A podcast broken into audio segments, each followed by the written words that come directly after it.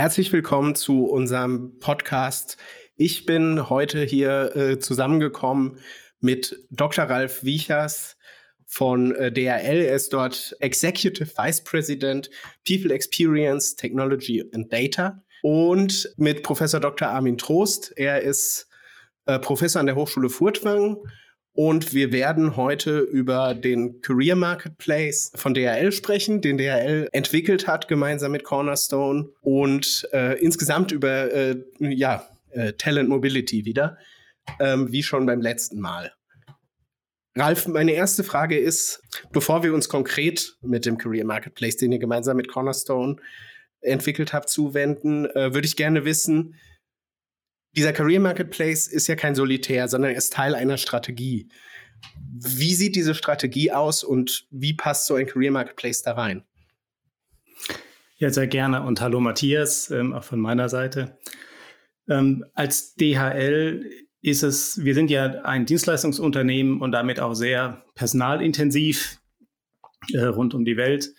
Und für uns ist es wichtig als Teil unserer Gesamtstrategie, dass wir überall dort, wo wir unsere Services anbieten, auch Employer of Choice sind, so nennen wir das. Sprich, unseren Mitarbeitern eine bestmögliche Arbeitumgebung ähm, ermöglichen, damit sie sowohl zu uns kommen, also attraktiv sind ähm, als Arbeitgeber, aber auch bei uns bleiben und innerhalb des Unternehmens wachsen können. Und dieser Career Marketplace ist da einfach ein Baustein drin, der sehr, sehr wichtig sein wird. Wie sieht dieser Career Marketplace denn aus? Wie kann man sich das, äh, wie kann man sich das vorstellen?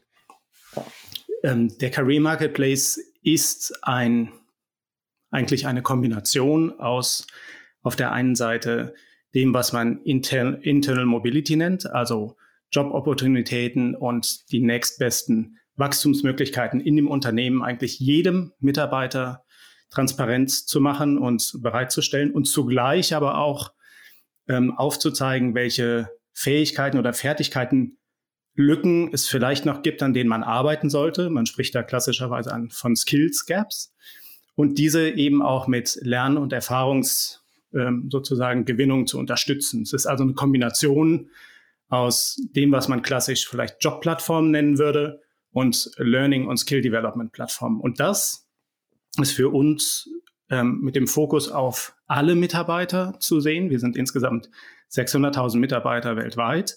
Davon sind ungefähr ähm, 400.000 Mitarbeiter operativ arbeitende Mitarbeiter, ähm, also Gabelstaplerfahrer oder Zusteller oder Sortierer. Und auch diesen Mitarbeitern wollen wir insbesondere das Wachsen in und mit dem Unternehmen ermöglichen. Und das braucht natürlich besondere Voraussetzungen. Was sind, was sind diese äh, Voraussetzungen, äh, wenn du mal zwei, drei Beispiele naja, Viele dieser Mitarbeiter haben naturgemäß zum Beispiel gar keinen Computer und damit auch keinen Computer-Account, weil man als Gabelstaplerfahrer keinen Laptop typischerweise hat. Sprich, wir müssen alles, was wir machen, immer mobilfähig machen. Wir haben eine Mitarbeiter-App, die heißt Smart Connect. Die ist äh, so eine Mischung aus Intranet, Social Wall, aber auch für alle Self-Services quasi der digitale Begleiter von DHL in der Hosentasche, wenn man so will. Und das alles, was wir machen, muss mobile first äh, möglich sein. Das ist eine ganz wichtige Anforderung. Die zweite ganz wichtige Anforderung ist ähm, Sprachen. Wir sind insgesamt typischerweise mit 42 Sprachen weltweit unterwegs. Und so ein Angebot, wie jedes Angebot, muss denjenigen dort abholen, wo er halt steht. Und wir haben es häufig mit gering qualifizierten Kräften zu tun, was den äh, Bildungslevel angeht. Das bedeutet, die zweite oder Drittsprache, davon können wir nicht ausgehen. Wir müssen also in Suaheli, wir müssen in Traditional Chinese, Brasilianisch oder Portugiesisch ähm, etc. alle unsere Angebote anbieten. Und das bringt schon eine ganz schöne Komplexität mit sich. Dann äh, würde ich gerne an dieser Stelle mal äh, Armin mit dazu holen. Äh, Armin, du kennst dich ja im, äh, im Markt sehr gut aus in diesem ähm, Bereich. Wie machen andere Unternehmen das vielleicht? Und wie, wie fortschrittlich äh, hört sich das für dich an, was, äh, was DHL hier macht mit äh, Cornerstone gemeinsam? Ja, ja vielen Dank, Matthias, ähm, und hallo in die Runde. Ähm, wir kennen schon immer interne Stellenbörsen. Die gab es eigentlich schon immer. Also in der Form, dass man Stellen intern ausgeschrieben hat, äh, parallel dazu, dass man sie eben auch extern ausgeschrieben hat. Ja, die, die neue Komponente äh, ist sicherlich die, dass, dass ähm, der, die Verbindung zwischen einem einstellenden Manager, einer einstellenden Führungskraft und einem Mitarbeiter einfacher hergestellt werden kann. Dass Mitarbeiter sich in einer Plattform einfacher über Jobmöglichkeiten nicht nur informieren können, sondern sich auch darüber austauschen können. Ja, das so dieser Vernetzungsaspekt ist, ist der ganz entscheidende. Äh, aber auch, dass Führungskräfte aktiv intern auf Mitarbeiterinnen und Mitarbeiter zugehen können. So, das heißt, diese, diese Idee der, des, der, der, der internen Transparenz, äh, mit der ja auch ein gewisser Wettbewerb eingeht, ist, ist relativ neu. Ja? Äh, und da bewegen sich Unternehmen hin. Das ist mit Sicherheit der, der Frage geschuldet, wie schaffen wir es, einen internen Arbeitsmarkt anzubieten, der mit dem externen Arbeitsmarkt äh, konkurrenzfähig ist. So, und wir blicken da nicht auf, in, der gesamten, in der gesamten Ausbaustufe blicken wir da jetzt nicht auf Jahrzehnte Erfahrungen zurück, sondern das sind Dinge, die äh, auch durch die Digitalisierung jetzt erst, erst äh, ermöglicht wurden. Also es ist ein, ein neueres Thema und man muss auch sagen, ein noch relativ unerforschtes Thema. Auf die Konsequenzen werden wir dann sicherlich gleich noch eingehen. Genau, also die Technologie, ähm, hast du ja gerade schon gesagt, mhm. die war bisher noch nicht so weit. Ihr nutzt, äh, Ralf, ihr nutzt ja, glaube ich, auch äh, künstliche Intelligenz dabei. Ähm, inwieweit äh, spielt das dabei äh, eine Rolle, so dieser technologische Aspekt? Das ist aus meiner Sicht ehrlicherweise das Herzstück, genau wie es Armin sagte, das einfach Auflisten von Jobs und übrigens auch das Auflisten von Lernobjekten oder Lernmöglichkeiten, das ist nichts Neues. Ne? Das ist ähm, eigentlich altbekannt. Spannend wird es dann, wenn ich das hinbekomme, was wir alle aus der Konsumentenwelt kennen mit allen möglichen Apps und Angeboten, die auf maximale Relevanz optimiert sind. Und genau darum geht's, dass wir eigentlich ein empfehlungsbasiertes, also ein relevanzoptimiertes Angebot haben und ich Dinge zu sehen bekomme, die mit hoher Wahrscheinlichkeit zu mir passen. Und dann ist es egal, ob es der nächste Job oder die nächste Rolle, die ich als Ziel für mich vielleicht äh, definieren möchte, als da möchte ich mich hinentwickeln. Die muss zu dem passen, wo ich heute schon stehe.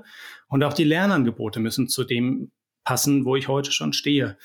Und die kleinste gemeinsame Einheit oder die Währung, könnte man sagen, die das Ganze ermöglicht, ist das, was man in der Industrie im Moment als Skills developed, äh, Entschuldigung, ent entwickelt, also diese, das Skills Portfolio. Schwierig zu übersetzen ins Deutsche sind manchmal Fähigkeiten oder Fertigkeiten. Ich finde, es gibt gar nicht so das ganz richtige deutsche Wort dafür. Und wenn man sich das vorstellt, das funktioniert wie auf, wie auf einem Markt natürlich. Der, es gibt ein Angebot und eine Nachfrage. Angebot, sagen wir, der Mitarbeiter, der trägt in sich sozusagen ein gewisses Portfolio an Skills, die er gelernt hat, die er durch Erfahrungswissen aufgebaut hat und trainiert hat, die präsent sind etc. pp. Und auf der Rolle, auf der er gerade ist, natürlich auch gewisse Skills trainiert. Und auf der anderen Seite gibt es Anforderungen, also Nachfrage von Skills, auch ein Portfolio, in Rollen. Und da ist natürlich die Frage, was ist der beste Match zwischen Person und Rolle? Und dafür braucht es genau künstliche Intelligenz, die in sich natürlich auch selbstlernend ist. Das heißt, es gibt zu jeder Sekunde, und das ist jetzt wichtig, für jeden Mitarbeiter unserer 600.000 Mitarbeiter wird es zu jeder Sekunde sozusagen eine Rangreihenfolge von äh, nächstbesten Jobmöglichkeiten geben, die mit einer unterschiedlichen Intensität passen zu dem, wo ich heute stehe. Andersrum aber auch ein Manager oder ein HR-Mitarbeiter zu jeder Sekunde für jede Rolle, die vielleicht heute oder morgen frei wird, eine Pipeline an sozusagen next best passendsten Menschen gibt's, die aufgrund dieses Skills Gaps vorgeschlagen werden. Und das erzeugt eine ganz neue Transparenz. Äh, klassischerweise hängt man immer in einem Netzwerk von 100, 150 Menschen, die man persönlich kennt. Und da gibt's dann auch ein Bias, auf die greift man als erstes zurück. Und das wird, und das ist ganz wichtig aus meiner Sicht, durch künstliche Intelligenz besser. Das heißt, das Thema Chancengleichheit, Chancengerechtigkeit, äh, Bias, ähm, Diversity etc. wird eigentlich davon unterstützt. Ihr setzt dabei aber schon sehr auf die, die Eigenverantwortung der einzelnen Mitarbeitenden, oder? Ähm, oder sprechen die sich mit ihren Vorgesetzten äh, ab, in welche Rolle sie sich vielleicht entwickeln könnten? Äh, wie, wie ist das geplant? Beides ehrlicherweise. Das ganze System basiert, also man nimmt sozusagen an dem System nur teil, wenn man das auch aktiv möchte. Also das ist ein Opt-in-basiertes System. Ich muss also sagen, jawohl, ich möchte gerne, dass meine Fähigkeiten, Fertigkeiten auch für andere sichtbar sind, dass ich gesehen werde, dass ich angesprochen werde. Fairerweise, und das zeigen unsere Untersuchungen, gibt es mehr Menschen, die von sich glauben, dass sie gerne gesehen werden möchten, als ein Unternehmen vielleicht zuvor eingeschätzt hätte, wer gesehen werden sollte. Sprich, da gibt es einen Angebotsüberhang. Das ist unsere Erwartung. Und dadurch natürlich auch eine, ein breites Mitmachen. Ersetzt das die Karrieredialoge mit Vorgesetzten und Coaches und HR-Mitarbeitern natürlich nicht. Das ist eine Ergänzung. Ich glaube, es ist eine sehr gute Ergänzung und zwar für beide Seiten, weil die Transparenz auch für den Manager und HR-Experten natürlich besser wird. Aber der Dialog ähm, und der Austausch, die sind natürlich auch nach vorne raus ganz, ganz wichtig, werden aber unterstützt durch ein sehr gutes Instrument, könnte man sagen. Armin, wir hatten uns ja in einem vorherigen äh, Videopodcast äh, zu dem Thema schon mal über dieses Thema äh, unterhalten, über das Thema Selbstverantwortung und so weiter. Es wirkt so, als wäre das äh, Ganze, wie es bei äh, DHL jetzt läuft oder laufen soll, nach deinem Geschmack ist, oder? Naja, also ich habe äh, um meinen Geschmack Oder ja nicht. Nach dem, nach dem, was du für, für sinnvoll erachtest. Ja, ja. also ich habe äh, sicherlich in den letzten Jahren immer darauf hingewiesen, dass es einen, ein HR gibt, das sehr zentral steuert nach dem Motto, der richtige Mitarbeiter zum richtigen Zeitpunkt am richtigen Platz und da übernimmt HR die Verantwortung. Ja, die Humanressource als so eine Art passives, passiver Gegenstand, den man gewinnt, gestaltet, entwickelt, motiviert und so weiter. Und den Gegenentwurf, nämlich der Eigenverantwortlichkeit. Und dieser Ansatz ähm, dieser internen Marktplätze, der äh, befähigt natürlich äh, die Eigenverantwortlichkeit, nämlich ist die klare Botschaft an die Mitarbeiterinnen und Mitarbeiter, sitz nicht auf dem Stuhl und warte, bis dich jemand fragt, sondern äh, kümmere dich um deine Karriere. Ja, also im Falle DHL würde man sagen, schau mal her, also wir wollen es nicht übertreiben, aber DHL ist ein Universum von Möglichkeiten. Du wirst erstaunt sein, was es da alles gibt. Ja, viele äh, und und jetzt mach dich auf den Weg und und und, und suche für dich deinen Weg. Insofern ist so eine, so eine Plattform sicherlich etwas, was ganz klar in diese Richtung geht. Ja, ja ich, also ich, mein Eindruck ist auch, dass es äh, ein gutes Beispiel dafür ist, wie, äh, wie, wie Technik halt eben dabei helfen kann, äh, diese Sachen. Ähm, ich durfte es mir ja vor ein paar Tagen mal angucken. Ähm, das sah schon relativ gut aus. Gleichzeitig ist es ja bei jedem Technologieprojekt, äh, das weiß, glaube ich, jeder, der schon mal mit einem Technologieprojekt äh, zu tun hatte, ähm, sind die Herausforderungen äh, oft überraschend, die dann auftauchen. Und gleichzeitig gibt es Dinge, ähm, die man, worüber man sich vielleicht vorher Sorgen gemacht haben, die dann äh, ja super easy äh, waren und überhaupt kein Problem dargestellt hatten. Wie war das äh, in diesem Fall, Ralf? Äh, kannst du uns ein paar Beispiele nennen, ähm, was vielleicht überraschend leicht ablief oder was überraschende Herausforderungen waren? Was wir von Anfang an gemacht haben, und das ist natürlich nicht das erste Projekt, das wir auch divisionsübergreifend und äh, sozusagen länderübergreifend machen. Also wir sprechen hier von 700 Legal Entities rund um den, um den Globus. Da haben wir also ein gewisses Erfahrungswissen, wie man sowas angeht. Und auch hier haben wir gleich von Anfang an natürlich die Expertise und die Perspektiven derjenigen vor Ort mit einbezogen, um die es am Ende geht, beziehungsweise die das auch in ihren lokalen Einheiten am Ende promoten müssen. Und das macht am Ende den Unterschied, muss man sagen. Also dieses, ähm, man sitzt irgendwo zentral in einem Räumchen und denkt, man weiß, wie die Welt funktioniert, funktioniert halt nicht. Und äh, ich glaube, das ist wenig überraschend für viele. Trotzdem sehe ich viele Projekte, die eigentlich noch mit so einem Ansatz ähm, starten.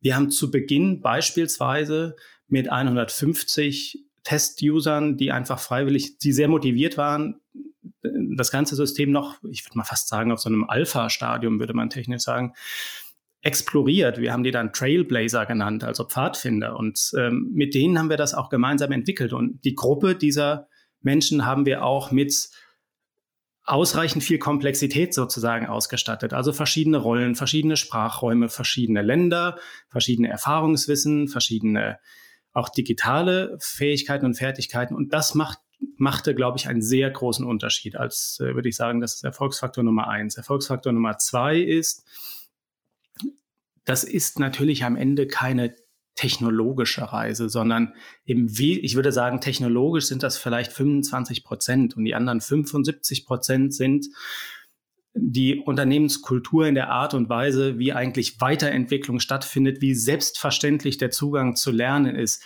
dass man das in den Blick nimmt, haben wir auch von Anfang an gemacht, indem wir die Leute auch mit den verschiedenen Vorbehalten und Bedenken mit integriert haben. Ein kleines Beispiel ist, wir haben häufig in Ländern, USA, Indien, andere Länder, unterschiedliche Divisionen in dem Land präsent.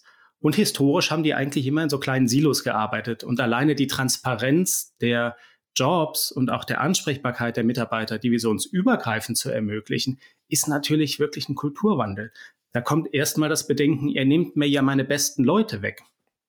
In dem Moment, wenn man aber versteht, naja, aber ich kann als Backfill sozusagen, um das zu unterfüttern, natürlich auch auf den gesamten Pool gucken, dann wird die Angst schon ein bisschen kleiner. Also dieses Change Management auf beiden Seiten, Managerseitig, HR-seitig und auch Mitarbeiterseitig. Das ist der größte Teil, den muss man von Anfang an ernst nehmen.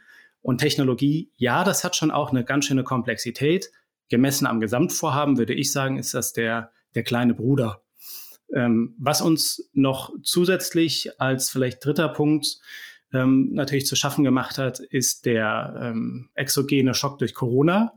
Das Thema war natürlich angelegt. Wir sind ungefähr dreieinhalb, vier Jahre auf dieser Reise sozusagen von erster Exploration zu dem Punkt, wo wir heute sind.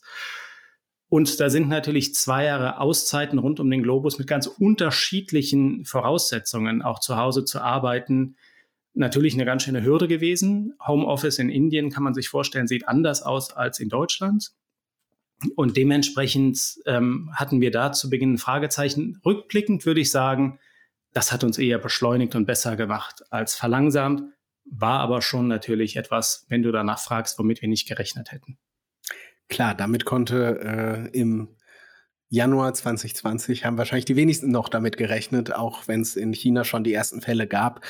Was waren denn ähm, vielleicht Dinge, ähm, ja, über die ihr euch vorher Sorgen äh, gemacht haben, äh, habt, die dann aber einfach äh, vonstatten gingen? Gab es äh, auch solche? Ich glaube, das ist vor allem der Punkt, den ich eben angesprochen habe, diese Nutzergruppen gleich von Anfang an mit einzubeziehen. Wenn man mit so einer Idee startet, ist die ja noch hinreichend unkonkret, selbst in den Köpfen weniger. Und in dem Moment, wenn man gleich zu Beginn die Gruppe vergrößert, besteht natürlich immer die Gefahr, dass das von Anfang an überladen wird mit Anforderungen, dass es zu komplex wird, dass es zerredet wird, etc.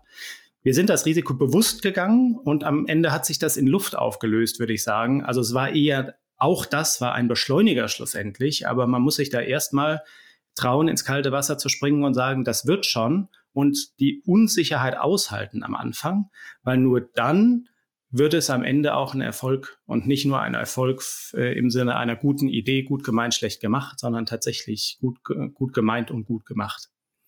Von diesen 150, die du erwähnt hast, seid ihr mittlerweile ähm, ja, glaube ich, auf 2000 äh, Beta-User umgestiegen, die das jetzt äh, testen, bevor es dann äh, äh, irgendwann für, äh, für das gesamte Unternehmen, für alle 600.000 Beschäftigten ähm, ausgerollt wird.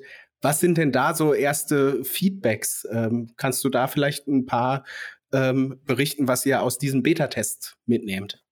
Ja, gerne. Ich glaube, das ist eine ganz wichtige Phase übrigens, wer immer auf so einer Reise ist, das möglichst breit zu öffnen und auch mit offenem Visier zu sagen, das ist noch nicht fertig, aber bitte gebt uns eure Sicht darauf. Ähm, das war, glaube ich, eine der besten Entscheidungen, die wir hier gemacht haben, weil wir damit das, was klassisch nur so ein technisch orientiertes User Acceptance Testing ist, auf einmal in eine reale Welt integrieren.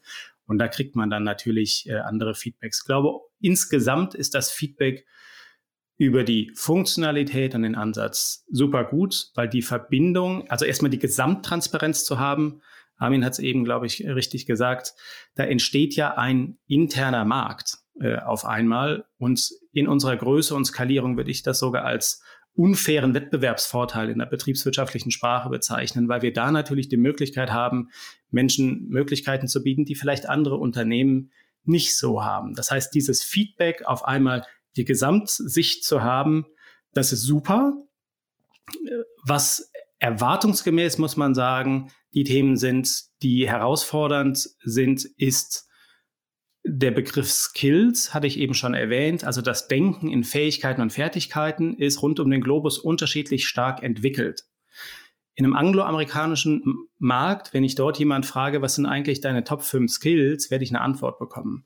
In Deutschland werde ich erstmal ein Stirnrunzeln bekommen. Das heißt, da habe ich eine gewisse Art von auch, ich will nicht sagen Erziehungsarbeit, aber Erklärungsarbeit und muss den Nutzer viel enger führen, als es vielleicht in anderen Märkten der Fall ist, was insbesondere eine große Anforderung ist, wenn ich das Onboarding des Mitarbeiters betrachte, also sozusagen der erste Pfad dadurch, die ersten zehn Sekunden bei einer Plattform entscheiden, ob der User das eigentlich unterm Strich in seinem Bauchgefühl gut findet oder nicht gut findet. Und das entscheidet über die Wiedernutzungswahrscheinlichkeit. Sprich, diese erst, dieser erste Eindruck, die ersten 10, vielleicht 20 Sekunden, die machen den Unterschied. Und da muss ich das Onboarding und die Führung des Nutzers sehr, sehr simpel und vor allem von Sekunde eins an sehr relevant machen also nicht zu Beginn erstmal einen großen Fragebogen haben, was sind deine Skills, was sind deine Karriereerwartungen und so weiter und lass dich mal überraschen, wir machen schon was draus, sondern eigentlich eher so wie bei McDonald's immer direkt so ein Happy Meal haben. Das heißt, ab Sekunde eins ist das Tablett Ess- oder Servierfertig und ja, ich kann dann noch den Burger gegen was anderes austauschen und die Cola gegen eine Fanta, aber ich bin eigentlich ab Sekunde eins bereit, das zu nutzen. Das ist, glaube ich, der Standard von Online-Tools und Apps, die wir heute am Markt sehen und so muss man auch die internen äh, Themen aus meiner Sicht mittlerweile positionieren. Unsere Zuhörerinnen und Zuhörer sehen es nicht, aber ich habe gerade Armin nicken sehen bei vielem, äh, äh, was du, Ralf, äh, äh, gesagt hast. Ähm, er stimmt dir wahrscheinlich äh, zu bei den Sachen, oder Armin? Absolut, also ich ganz bei, bei dir, Ralf. aber vielleicht darf ich zu den einen oder anderen Punkt einfach mal kurz ergänzen. Ähm, so ein äh, Career oder Talent äh, Opportunity Marketplace ist schon eine Intervention in ein soziales System, muss mal akademisch auszudrücken. Es verändert etwas. Ja, wir haben über Wettbewerb gesprochen, äh, wir haben Transparenz gesprochen. Das, das macht etwas mit der Organisation. Und ähm, das alles vor dem Hintergrund einer bestehenden, sich wandelnden Kultur, in einem sehr diversen internationalen Gefüge von unterschiedlichen Kulturen auch. Ähm, und wir müssen einfach äh, immer mit dabei rechnen, dass es so etwas gibt. Wir nennen das in der Psychotherapie unintended consequences. Ja, das heißt, es passieren Dinge, mit denen rechnest du nicht. Da haben wir auch gerade gesprochen. Ja. Äh, wir haben im HR eh sehr häufig die Erfahrung, dass wir etwas tun mit einer guten Intention, und am Ende passiert genau das Gegenteil. Wir motivieren äh, Mitarbeiter durch variable Vergütung und am Ende sind sie demotivierter als vorher zum Beispiel. Also passieren ja zum Teil sehr verrückte Dinge. Und damit muss man bei einem Career Marketplace eben auch rechnen. Ähm, was zum Beispiel passieren kann, ist, ähm, dass die Teilnahme an solchen Plattformen sehr unterschiedlich ist. Ja, und wir haben auf solchen Plattformen häufig, wenn man es nicht richtig positioniert, wenn man in der Kommunikation spart, häufig den Effekt, dass 90 Prozent des Traffics auf 5 Prozent der Mitarbeiter zurückgeht. Ja, und dann muss ich fragen, wer sind diese fünf? Sind das jetzt diejenigen, die eine Not haben? Ja, vielleicht manchmal auch die Leistungsschwachen? Oder sind es die Leistungsstarken? Wir wollen, dass sie die Leistungsstarken nutzen. Die Leistungsstarken werden aber sagen möglicherweise, aber sowas brauche ich ja gar nicht. Ja, ich komme auch ohne Career Marketplace klar. Und wenn sich dann rumspricht, dass dort vor allem die Leistungsschwachen unterwegs sind, dann verliert sich da schnell das Interesse. Also muss man da gucken, wie man hier eine Dynamik schafft und man sagt, da sind die Besten drauf. Ja, äh, wie immer man das hinbekommt, das wäre ein zweiter Podcast. Ähm, man vermittelt gegenüber Mitarbeitern durch so eine Plattform, ich, ich sage jetzt Plattform, wissen, dass nur zu 25 Prozent Technologie ist, aber ich bleibe jetzt mal bei dem Begriff. Wenn man so eine Plattform implementiert, dann impliziert es häufig auch ein Versprechen an die Mitarbeiter. Schaut her, hier könnt ihr eure Karriere gestalten. Mit der Karriereplattform ist aber noch kein Versprechen abgegeben. Das Versprechen ist einfach, wir haben eine Transparenz. Aber das heißt jetzt nicht für dich, dass du in äh, fünf Jahren das Doppelte verdienen wirst. So. Und die Frage ist, welche Erfahrungen machen es die Leute? Was spricht sich dann rum? Und äh, welches Versprechen wird gegeben und, und was wird am Ende auch eingehalten. Und das ist, ein, das ist eine, eine Herausforderung an, an, dieser Stelle. Und äh, jetzt, jetzt kann man natürlich hergehen, vielleicht noch einen Punkt an der Stelle zu sagen, Klar, wir können jetzt die, die lokalen Experten einbinden, das ist absolut unerlässlich, vollkommen klar. Wir können die Dinge testen mit einer kleinen Gruppe. Das Problem ist jetzt aber gerade bei so einer Plattform, dass diese Plattform davon lebt, dass sich sehr viele daran beteiligen. Ja, das heißt, diese Möglichkeit, einen Pilot zu machen, sozusagen in einem kleinen, geschützten, laborhaften Rahmen, ist hier nicht gegeben. Ich kann ein, eine neue Form von jährliches Mitarbeitergespräch, das kann ich pilotieren. Beispielsweise, ja, in einer kleinen Gruppe. Probieren wir einfach mal aus, ja. Oder irgendein neues Lernformat oder so. Aber ein Career Marketplace kann man eigentlich nur erfahren, wenn es auch bereits skaliert wurde. So. Und darin steckt jetzt natürlich auch ein Risiko. Dessen muss man sich gewahr sein, ja. Ähm, und, und das macht die Sache schon auch, auch, auch etwas äh, äh, anspruchsvoll an der Stelle. Ein, ein Risiko, sagst du, Armin, aber ein Risiko, was wahrscheinlich äh, durch die Chancen, äh, lieber Ralf, äh, aufgewogen wird, sonst würdet ihr sowas ja wahrscheinlich nicht machen. Und wahrscheinlich habt ihr euch viele von diesen Gedanken vorher auch schon gemacht, oder?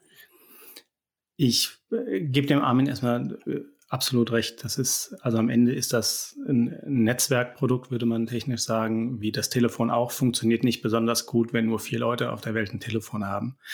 So ist das hier auch. Ähm, aus meiner Sicht müssen wir mehrere Sachen kombinieren und dann würde ich erwarten oder erwarte, dann wird's schon. Und zwar, ähm, das eine ist, ich muss es absolut barrierefrei machen. Und zwar barrierefrei im Sinne von sämtliche Friktionen und Nutzungshürden aus dem Weg räumen. Mobile-Fähigkeit hatte ich eben schon gesagt, aber auch diese intuitive Nutzbarkeit, die muss bei so, einer, so einem Angebot, ich will gar nicht von Plattform sprechen, von Anfang an da sein. Das heißt, ich muss von Anfang an verstehen, worum es geht. Es muss von Anfang an für mich super leicht sein, darin zu navigieren. Ehrlicherweise das, was wir alle gewöhnt sind, Tag ein, Tag aus mit den Apps, die wir benutzen, da liest ja keiner irgendein User-Manual. Ja, und das wird auch hier nicht der Fall sein. Das ist sicher Erfolgsfaktor Nummer eins. Nummer zwei ist, ich muss das in den Arbeitsablauf integrieren. Wenn wir überlegen, warum nutzen wir eigentlich am Tag, ich weiß gar nicht, wie viel es statistisch mittlerweile ist, so 80 bis 120 Mal eine Social Media App äh, oder die Summe der Social Media Apps, na, weil wir ständig diese kleinen Tuschierungen und Erinnerungen und so weiter bekommen. Und diese Art von Integration werden wir hier auch machen. Ich hatte eben von der Mitarbeiter-App gesprochen. Das hat mittlerweile ähm, eine gute Nutzungsrate. Wir sind damit sehr, sehr zufrieden, fast 70 Prozent.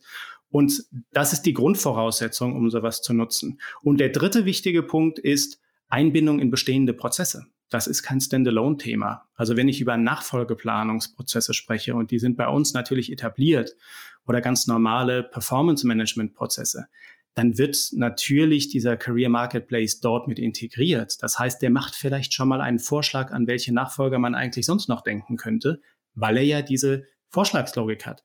Und in dem Moment, wenn Mitarbeiter merken, das wird auch benutzt, glaube ich, werden sie schon schauen, dass sie auch dabei sind. Meine Erwartung, wenn wir es ihnen leicht machen, wenn wir zum Beispiel eine Verbindung zu ihren Profilen bei LinkedIn oder woanders herstellen und sie eigentlich manuell gar nicht mehr viel machen müssen. Wir müssen leider fast schon zum Schluss kommen. Ähm, eine letzte Frage an dich, äh, Ralf, habe ich aber noch. Wir haben gerade über die Herausforderungen und Risiken äh, gesprochen und wie ihr die angeht. Aber denken wir doch mal positiv in die Zukunft. Ähm, wie, wenn alles gut läuft, wie, wie sieht das Thema äh, kontinuierliches Lernen und äh, Talentmobilität äh, bei DHL in, weiß ich nicht, fünf Jahren aus? Ähm, vielleicht darüber hinaus und welche Rolle spielt dabei eben dieser Career Marketplace? Der Armin hat das eben schon richtig, finde ich, zusammengefasst. Die wirkliche Kernfunktion von HR ist, die richtigen Talente in der richtigen sozusagen Qualifikation zur richtigen Zeit am richtigen Ort. Anders übersetzt ist es äh, das Gewinnen, Entwickeln und Halten von Mitarbeitern. Und ich glaube, entlang dieses Mitarbeiterlebenszykluses wird der Karrieremarktplatz oder Career Marketplace einfach im Querschnitt darunter liegen. Das ist nicht nur auf der Halten und Weiterentwickeln Seite. Ich glaube, das ist klar geworden. Da hat er natürlich einen sehr, sehr starken Einfluss drauf, dass ich die richtigen Fähigkeiten zur richtigen Zeit auch in der richtigen Rolle verfügbar habe und die Menschen selber motiviert und happy sind, bei dem Unternehmen zu bleiben, weil sie merken, dass sie in dem Unternehmen und mit dem Unternehmen wachsen können. Was aus meiner Sicht ein ganz, ganz wichtiger Brückenschlag ist, ist, diesen Teil in die Mitarbeitergewinnung einzubinden. Das heißt, in dem Moment, wenn ich eine neue Stelle aufmache, dass ich nicht als erstes daran denke, welche Ausschreibungen ich auf Jobportalen und vielleicht Active Sourcing mache, sondern dass ich erstmal mich daran gewöhne, und das ist auch eine, eine Verhaltensänderung, nach innen zu schauen und zwar vielleicht tiefer, als ich es normalerweise gemacht hätte, weil ich auf einmal die Möglichkeit habe und das aktive Sourcing von externen Plattformen erstmal nach innen verlagere. Und ich glaube, in dem Moment entsteht so eine Art sich selbst verstärkender Zyklus, dass Mitarbeiter schneller angesprochen und in neue Rollen sozusagen reengagiert werden, dadurch motiviert sind und auch glücklich sind, dass sie sich weiterentwickeln können mit dem Unternehmen. Und dadurch entsteht natürlich eine sehr loyale, wissensgeleitete sozusagen Mitarbeiterschaft, die am Ende, und der, das ist mir nochmal ganz wichtig, den Brückenschlag auch zu machen, die Servicequalität, die wir als Unternehmen liefern, natürlich verbessern. Sehr, sehr hohe Servicequalität erhöht die Loyalität unserer Kunden und das am Ende äh, mündet natürlich auch in ein Ergebnis. Und das ist auch die Grundüberzeugung, wie wir unser Unternehmen steuern. Employer of Choice, Provider of Choice, also beste Qualität, beste ähm, Servicequalität, die dann auch zu einem finanziellen Erfolg führt und nicht andersrum. Und das ist mein Blick nach draußen. Hoffentlich nicht äh, fünf Jahre, sondern in zwei bis drei Jahren sind wir da. Aber da können wir gerne noch mal einen Anschluss machen, Matthias. Sehr gerne. An dieser Stelle bedanke ich mich bei äh, Ralf Wiechers, der mit seinem Team bei DHL gemeinsam mit äh, Cornerstone äh, ein Career Marketplace gerade an den Start bringt und bei äh, Professor Armin Trost, der so ein bisschen den Blick von außen uns hier in diesem Podcast äh, darauf äh, ja mitgebracht hat. Vielen Dank euch beiden und vielen Dank an alle Zuhörerinnen und Zuhörer ja, fürs Einschalten. Bis zum nächsten Mal. Dankeschön. Vielen Dank, Matthias. Danke, Matthias. Danke.